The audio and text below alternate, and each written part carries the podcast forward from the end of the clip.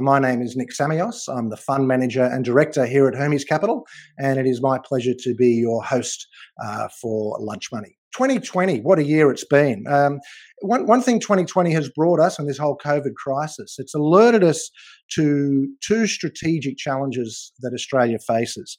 Uh, one is a depleted manufacturing sector. If you cast your mind back to March and we were all, all of a sudden the, the shelves were empty of hand sanitizer and PPE, and uh, we, we, we, thought to ourselves, what the devil have we done to our manufacturing sector? Um, and so that's become a, a, challenge that's, that's on the minds of, of everyone, really. You know, how do we bring back manufacturing? Manufacturing.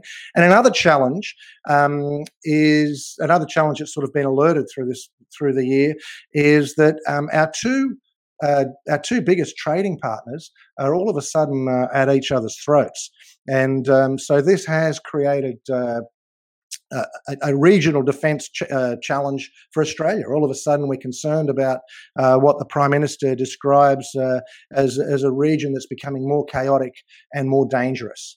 Um, so today we're asking the question what does it take to be a successful Australian manufacturing business in the year 2020? And we have two uh, wonderful guests for you uh, to talk to talk through um, and, and, try and see if we can get to the heart of, uh, of, of how to do that. Our first guest is Todd Alder. G'day, Todd. How are you going? Nick, very well. Thanks for uh, inviting me. You're very welcome. So, Todd, you're the CEO and managing director of uh, Orbital Corporation. I think you've been there since about 2016 when you went across uh, as the CFO.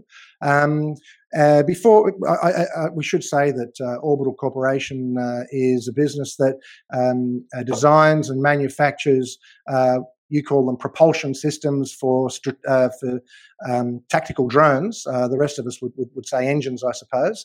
Um, but that's that's uh, that's that's what Orbital does. Um, and uh, you announced your results today, which which uh, which were fantastic. So congratulations, uh, congratulations on that. Um, what what is it that keeps you busy these these past couple of weeks as the CEO of, of Orbital? Uh, Nick, as, as, you know, through following Orbital, we uh, have a, uh, a long term supply agreement with Boeing Insitu to uh, develop uh, and uh, ship engines across all their tactical drones, their military tactical drones. So, what's keeping us busy is we have two of those engine models in production now. Um, but we're working on our third new engine model to bring into production. Um, also, we made some announcements earlier this year uh, with two additional customers a large Singapore defence organisation and also with Northrop Grumman, a, a billion dollar US tier one military company. So, uh, what's keeping us busy is uh, two engines in production, a third one in development, and two new customer uh, opportunities. And uh, all of that um, uh, the development is done in Australia, like that's done from your offices in Perth in terms of design is that right? Yeah, that's that's correct. The uh, the significant portion of our research and development team, our engineers, the new product development, that's done in Perth. And, and has um, has COVID affected you uh, at, all? obviously, there are impacts. Uh, I'm definitely not on a plane as uh, at all, uh, yeah. and so you to plane more. We've definitely had to strengthen our supply chain team. So mm. um, uh, and also look at uh, more inventive logistic channels as well to make sure we can get our product uh, from here in Australia across to the US. Were, were you traveling frequently to the US? Yes. Yes. Yeah.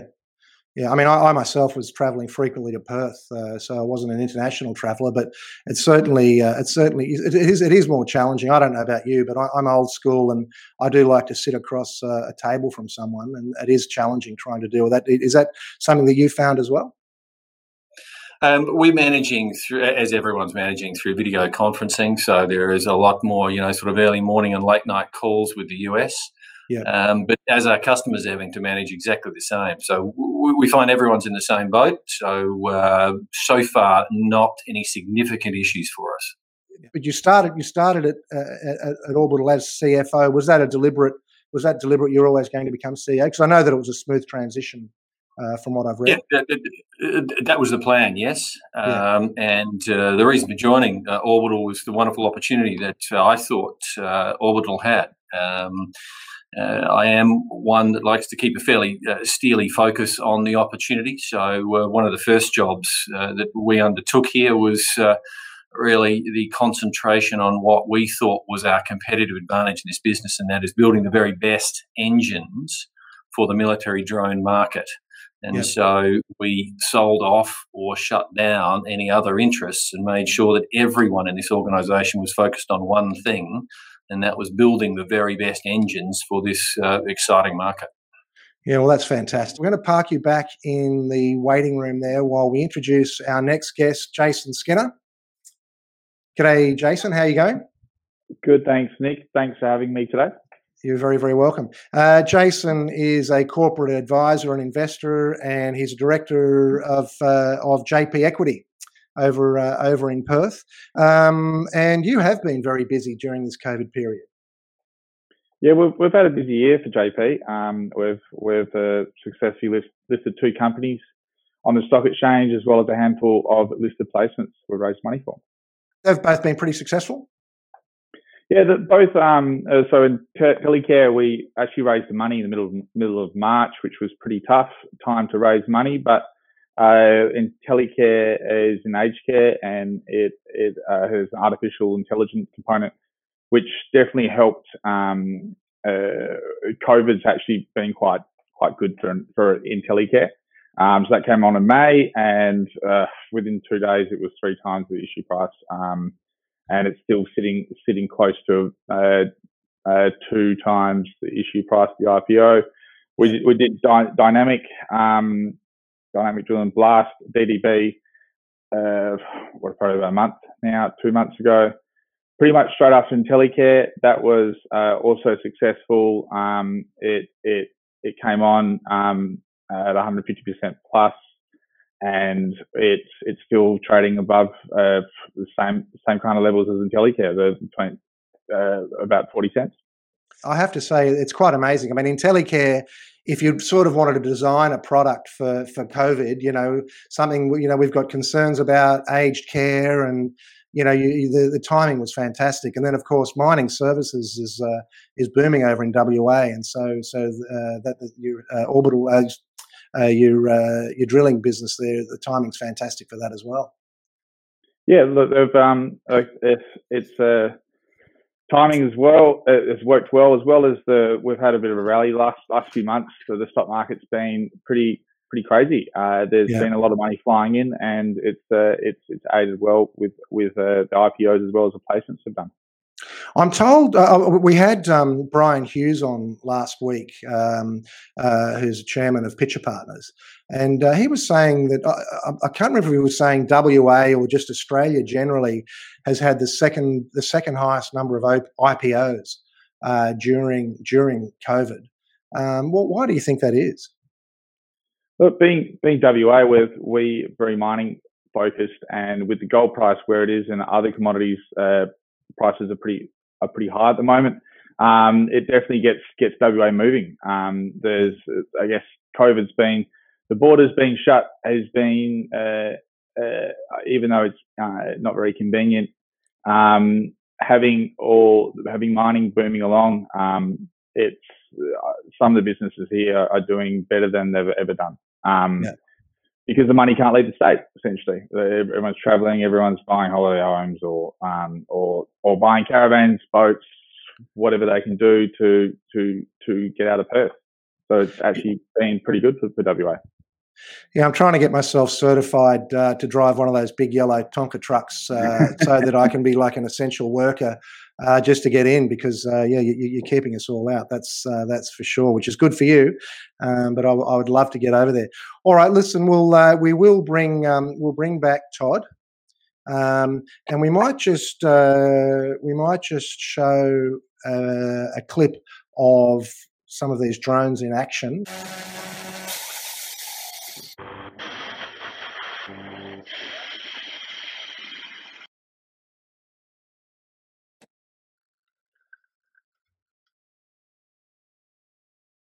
That's. Uh, I tell you what, you're, you're, you're, it looks like a lot of fun. I have to say that much, Todd. That that's for sure. Um, uh, how, how much of the is it, it's, it is just the engine that, that, that you guys are, are putting into those drones, or or are you designing the drones as well? No, we don't design the drones, but uh, yeah. we do a little more than the engine. So we yeah. uh, package the engine into the back half of the drones. That includes the uh, uh fuselage, the fuel tank, the power supply. Um, so really, is four bolts and one connector. Is yeah. the back half of the drone that connects to the front half, which is the wings, and then all the uh, all the electronic payloads they use for surveillance. And I I imagine that you can't design the drone without you'd have to there'd be constant back and to and froing surely between uh, whoever's designing the fuselage and uh, etc. The frame, the airframe is that what you call them for, for drones? Um, look, look, absolutely. It's one of our key strategies is to get very, very close with our customers. Our CTO is actually uh, based in the US and participates on that future product development with uh, with those key customers. Okay, well, let's just take a step back. Uh, I mean, I, I uh, when I was a small child, uh, and it must have been in the early 70s, I had a book on cars. And the very last page on the book uh, had the orbital engine. And so I've always had uh, I've always had the orbital engine in my mind. Now, of course, the business has transformed uh, has transformed over the years. Um, I mean, you describe the business today. Well, you, some people would describe the business model today as being a manufacturer of drone propulsion systems. I mean, historically, the business has been an inventor. You know, you've you've created technologies and sold those technologies off for, for others to commercialize. How do you define the business today? I think you, noted that I sort of started here in 20 late 2016, so uh, and then was appointed as the MD in 2017. Um, I think one of the key focus areas for us was transitioning or augmenting the uh, clever engineering capability this business had but augment that with some manufacturing expertise because, as I said before, we wanted to uh, capture more of the value rather than just engineering jobs. We wanted to capture the value of some very special products that we can make. Um, and so, thereby, needed to transition into a manufacturer. So, so right. we're now no longer just a clever engineering house, yep. but we do that full product life cycle where we design, develop, and now manufacture and ship our products uh, to some of the biggest, you know, U.S. defense companies. So you you you you're sort of uh, cap- capturing uh, more downstream, I suppose. You're moving along the uh, along the process from capturing value in manufacturing as well as just uh, just the design. Yeah, and that, that's correct. And we'd say we'd almost do go reach beyond the advanced manufacturing. So we we yeah. build a complete subsystem. So um, it's putting together a number of different components, and uh, there, there, we have what we build. So there's the, the yeah. back half of that drone, and uh, right. What why it's so special is it lasts you know ten times as long as our closest competitor and starts straight away, and it's one of the most reliable engines now that these tactical drones are commercially and strategically uh, significantly more valuable, uh, they're no longer tolerable for an unreliable engine. So that's the sort of the problem that we solve with our technology and our skill set. Yeah, I guess uh, because of their military application, these things have to uh, have to work first time every time, don't they? Oh, that, that's correct. Uh, some of these drones are worth somewhere between two to four million dollars each, so yeah. you yeah. no longer tolerated to lose them. Yeah, Jason, from your point of view, I mean, obviously you're you're in the capital markets and you do, you know, you're a corporate advisor. I mean, do you see? Do you, are there many other businesses that you see that that are sort of in this in this sort of space of designing and and uh, in terms of innovation? Um, the there's not many uh, manufacturing businesses in WA uh, that that isn't isn't already worth a few hundred million uh, market cap or even up to a billion like Austal. Um, mm. The that what was appealing for Orbital is that uh, for us looking into Orbital was that every so often you come across a gem that's, that's hidden away in WA, being uh, the other side of the world, really, um, in terms of financial markets. Uh, it was it, every so often you come, come across um, a company that's kind of uh, under the radar, and the fact that uh, Orbital has their own um, that has all the manufacturing facilities from from from I guess the old Orbital um, from Ralph Sarich days uh, was was very appealing. Uh, not we don't normally get involved in companies with manufacturing, because of the upfront cost and the capex involved in building the facilities. But I guess uh, Orbital was unique that they've already had a massive head start because they've already have those facilities. And Todd, you've got facilities uh, in in WA. You've also got facilities in, in Drone Valley in, uh, in, in the US. Yeah, we do. In, in, in 2018, we opened up the US facility. Uh, it's in Hood River, Oregon, so just uh, sort of about an hour and a half um, east of Portland. Um, and uh, we manufacture uh, one engine here in Australia. We manufacture one engine from the US facility. And as I said before, the home of our CTO, so to be close to Boeing Insitu, is over in that US facility. Um, and we do most of the design and development work, however, back here in Perth. So I'm interested that um, you've got uh, a, couple of areas. You know, obviously, there's the there's the design of the of the of, of the engine itself, but also you've got the manufacturing process as well. Uh, I guess uh, because I, I, I um, you know that scholars say, and I will flash up uh, on the replay of here. I'll I'll cite my source um, that for a business to excel, it needs to excel in one of three value disciplines. You know, one of those is customer intimacy, so being close to the customer. You know, one is operational excellence, and the example there is McDonald's and, and making a cheaper hamburger. Uh, I guess your value discipline is obviously product leadership in terms of innovation. Um, I guess um, I've got two questions. You know, one is how do you, given that it is all about product leadership, how do you stay ahead of the curve? How do you how do you make sure that your competitors aren't leapfrogging you? Is is my first question, and I guess my follow up question to that is, you know, everybody talks about the high costs of manufacturing in Australia. Um, there must be there must be some price trade off. Yeah. So so so the first uh, thing is how do we stay ahead of our competition? Well, fortunately, we have some uh, IP technology protected by a number of patents. Um, but look, um, we dedicate funding to ongoing R and D, and that's the first step. Um, but you need to also dedicate two other areas. And one is making sure that you're recruiting and developing the very best people in your industry. Uh, it's all well and good to dedicate some money, but you need the very best people. So we are fairly uh, competitive or aggressive with attracting those those best candidates. Uh, and the third one is, uh, as day to day management goes, we have to be disciplined to carve out time uh, to continue to work on that product development. So we've got three things. We, we, we have the capital, uh, we attract the best people, and we have the discipline to um, uh, make sure that those people are getting the time to work on sort of innovative uh, innovative products. So that's how we try to keep ahead of the head of the curve. Um, and uh, the uh, second question was um, what was the second question, Nick? The second question was, uh, you know, obviously, if, if, you've got the best product in the market, mm. uh, you don't, you know, you don't need to be the cheapest. But by the same token, uh, you know, you have to keep some some uh, some rein on costs. And yep. everybody, when people talk about manufacturing and why, yep. you know, why yep. Australia is bereft of manufacturing now, it's all because of our high manufacturing costs. So how do you how do you sort of manage that balance? Yeah, I mean, uh, everyone needs to be focused on cost, but uh, one of the, the attractions uh, we had to this industry, and particularly with what, what we have, is, as I was describing before, a full subsystem. So we have something that's quite special, quite unique, and is uh, significantly better than our closest competition. So therefore, there is a bit of a premium for that product that uh, that we're able to uh, that we're able to price it at. However, um, you know, we're working with large customers like Boeing Insitu. We're working with Northrop Grumman.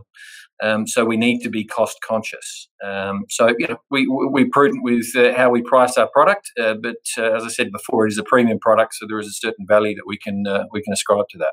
Um, Jason, I wonder if you can tell me, uh, as a corporate advisor, obviously, you know, you're, you're regularly involved in capital raising and IPOs uh, for all sorts of businesses. I mean, we saw a couple of the ones that you've been involved in more recently. Um, what, what do the capital markets want to hear when you're pitching a manufacturing business? I, I guess it's one thing to manufacture, but the the next thing is having someone to sell to. Um, the benefit of what, what was what again what was appealing about Orbital was that they've already they've they've already got a long term agreement with with Insitu, who's a subsidiary to uh, to Boeing, um, which is, was is well, is worth 350 million dollars. So um, that uh, there's, there's one thing about about building man uh, all the facilities, but then having someone to sell sell to and already having someone there that, that that's that's going to buy it, this is going going to buy your product is is a massive pick. So some sort of uh, locked in sales going forward, uh, I guess, is what is what you're saying. Yeah, like it's it's the good old. Um, uh, you don't want to be building um, a solution for a problem that doesn't exist.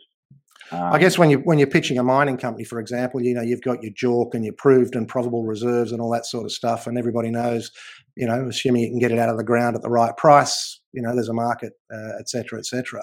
But uh, I, I, yeah, so so you're saying it's it's all about uh, forward uh, forward sales. Todd, when when COVID nineteen hit, and we were looking at those shortages. You know, you'd go to the, everyone was panicking. You know, there, there wasn't any uh, hand sanitizer, there weren't face masks. Uh, you know, we've sent it all off to China, um, and then all of a sudden, as I said, everybody's gone. My God, you know, what have we done over the last twenty or thirty years? We've denuded this country of a capability for manufacturing. Um, how would you go about rekindling manufacturing in this country? Well, uh, what I look at is first and foremost a, a, a cohesive strategy, something that was uh, focused on um, competitive advantage in this country uh, and or of strategic importance. So uh, I think we are pleased that um, uh, defence is getting that focus. Uh, that defence has laid out uh, its plans over the next number of years uh, has laid out that uh, I think it's 270 odd billion that uh, we'll be investing in defence and 2 billion in, in unmanned systems, of which we are um, happy to support. Uh, right. I note that we have 40% uh, currently of our supply chain in Australia. Right. And as we grow, uh, we look to develop our supply chain and bring that supply chain up to uh, volume capability, but also quality capability that come and supply the aerospace and defence sector. So, um, so all I'd say is uh, cohesive uh, strategy, competitive advantage, uh, strategic and or strategically important. We're happy that uh, one of those industries is the defence sector, and we'll do our part to uh, assist the program. That's very interesting. You said forty percent of your supply chain is is Australian. Yes. And and to what extent? So some of that uh, obviously there's is a cost factor, but there must also be a strategic factor as well. Absolutely, and that's where we'll look at definitely in COVID nineteen, as everyone is looking at their mm. supply chains and uh, where we can look to bring stuff onshore. Or uh, and, and, when I say forty percent, we have roughly forty percent here. We have forty percent in the US and twenty percent in Europe. Is roughly the, the makeup of our supply chain. Right. Um, obviously, managing stuff closer to home is easier. Um, so where we can, uh, we'll look to um, promote uh, the Australian industry and Australian supply chain. I've got a question here from one of our viewers. It looks like a very technical question to me, but I'll throw it to you anyway, Todd. Are you developing an engine for the RQ21A Blackjack? Yes. So, uh, in short, the um, the second engine that we announced was into production will fit that vehicle. And that does that open up? That opens up more revenue streams. Is that for Boeing? What's the What's the that, that engine that? is that engine is already in production. Um, um, Jason, what what do you think? Uh, what do you think we need to be doing uh, to encourage manufacturing in this country? I, I guess uh, you know, as I say, someone you know, people come to you with all sorts of uh, weird and wonderful uh, pitches for capital raising. I guess. Uh, what what do you think it is that needs needs to be done to help make manufacturing more successful? I guess I, I'll second Todd's point about competitive advantage, uh, there's like Australia's high labour costs make it difficult to manufacture here. Um, however, if you're in a space where you can uh, um, firstly get support from the government um, if, if you need, as well as uh, be the best at what you do, um, then it's all irrelevant the labour costs because you can charge a premium and you can you you can really uh, uh, succeed in in Australia man- manufacturing. And I, I guess I, I, I, guess defence is one of those sectors where you where you, where you can um, uh, there there is a, a, finite amount of groups that that are that have contracts with say the, the US government, the US defence, um, which can get you that premium, and that that because they because they spend they spend the most. It's interesting. I mean, we talk about competitive advantage. I, I guess I go back to earlier. I, I was saying that you know McDonald's is competitive because they make you know it's reliable. It's like a production machine. You know exactly what you're getting. It's at a certain price point you know, probably we don't want our manufacturing sector to be the McDonald's of, of the world because we don't necessarily have that low cost base. Um, and you know, I, I guess what we you know, what you've both said is it's at the premium end, at the value add. Uh, you know, uh, so so you know, with with that in mind, and I'll throw back to you, Todd. I mean, are there obstacles the government needs to remove? Is it a matter of removing obstacles? Is it a matter of you know introducing certain incentives? Um, is it is it something to do with the supply chain? Yeah, so so first of all, you're right. We're an advanced manufacturer, so we need a um, a high skill set. So uh, we work with the universities, you know, across Australia, looking for the very best sort of engineering talent.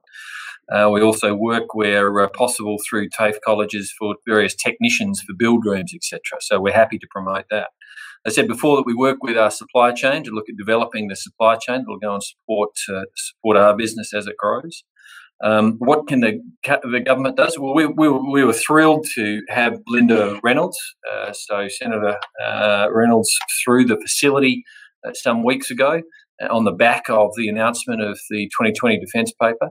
Um, and um, through Senator Reynolds, we're happy to uh, be afforded uh, some of the connections through either the Australian government uh, or other networks that you know, will help us uh, develop the supply chains we need and will help us uh, with various connections at an international level uh, to promote our product. When you, when you when you say develop the supply chains, what what does that mean? Where the rubber hits the road?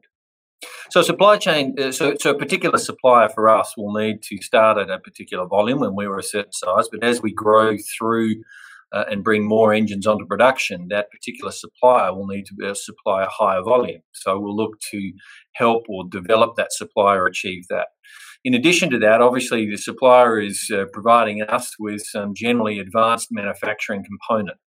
So we'll need to ensure that when it, uh, when we receive that, uh, we get a high yield product, so it doesn't affect our production. So we will also help uh, in areas we can on um, developing that supplier so they can meet the various standards of aerospace manufacture. You know, years ago, I, I know Ireland. My, my, wife is, is Irish, and I know mm. that in Ireland, uh, you know, they did invest very heavily in in education, particularly in the tech sector. And you know, you had uh, Apple and, and all these uh, companies relocating to Ireland in 1990 because uh, in the 90s, I should say, because they had built that capability. Uh, I mean, are we investing? Is are we investing enough in uh, in in growing engineers in this country? I, I, I couldn't tell you. Um, all, all, I could say is that um, we are getting some quality candidates from our universities. So we are not finding uh, it difficult to find at that graduate level uh, the candidates we need. Um, where it becomes a little more difficult and we have to look further abroad is where you're looking at that experienced engineering talent within manufacturing. Yeah?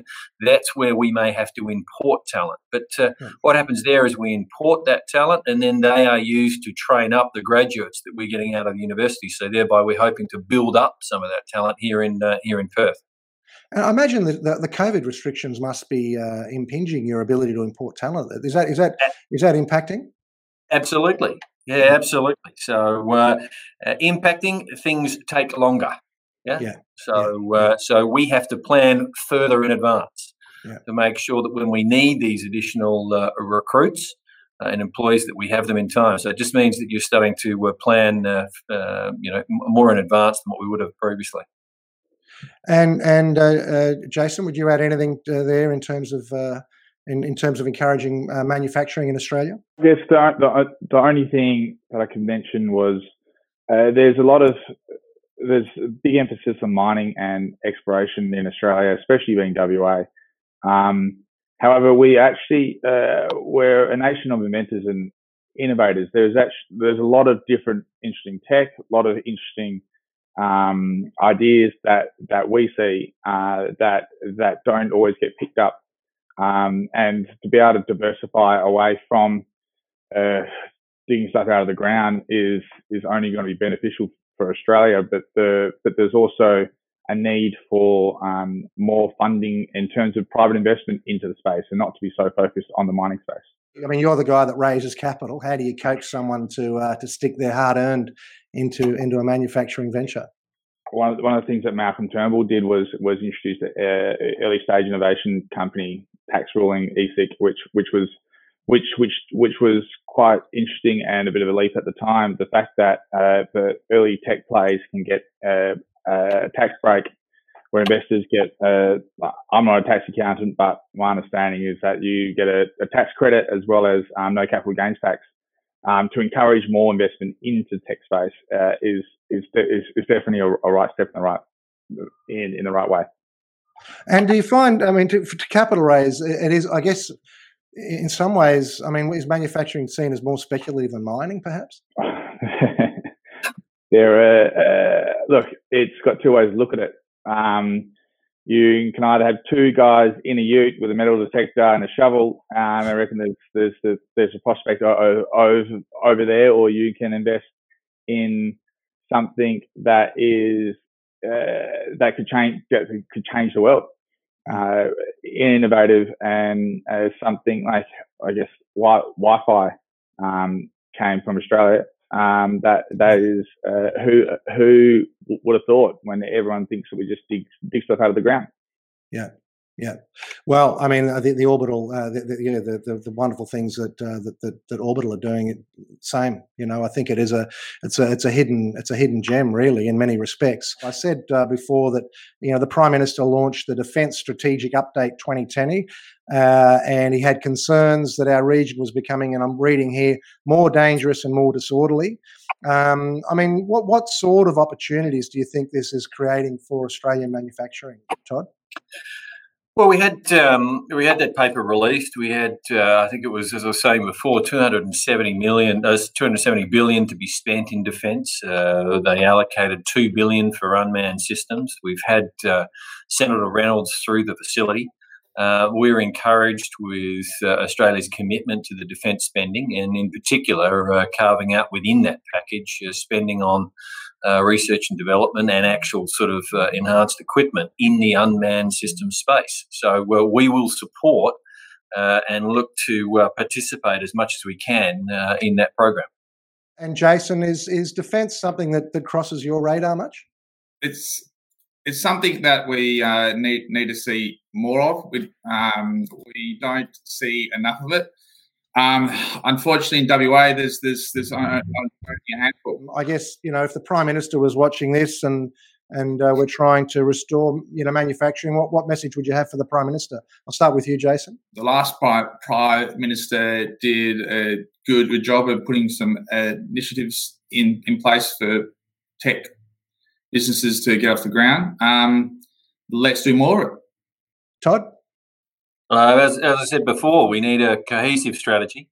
Yeah. Competitive advantage and or strategically important. And yep. uh, great job uh, on the initiatives around uh, defence and uh, that we'll do what we can to uh, to support. And when you say cohesive, what what what what what are the bits that need to glue together? So let's let's pick what we believe we are good at at competitive advantage. Let's pick what we think we need in in um, uh, strategically important. Let's clearly articulate and communicate that, and let's uh, stay for the course. Yeah. So do you, do you think then that like for in the uh, you know under the, the in the Hawke Keating era, you know we had the button car plan for example. I mean I think that they, they I mean do we do we need that sort of coordination? Are you saying? Well, I don't want to comment on the button car plan. No, but, no, uh, no. Yeah. I can comment on the direction of the uh, uh, the defence initiatives, and I think they're sound. And uh, we look forward, as I said before, to uh, supporting them where we can. Yeah. Okay.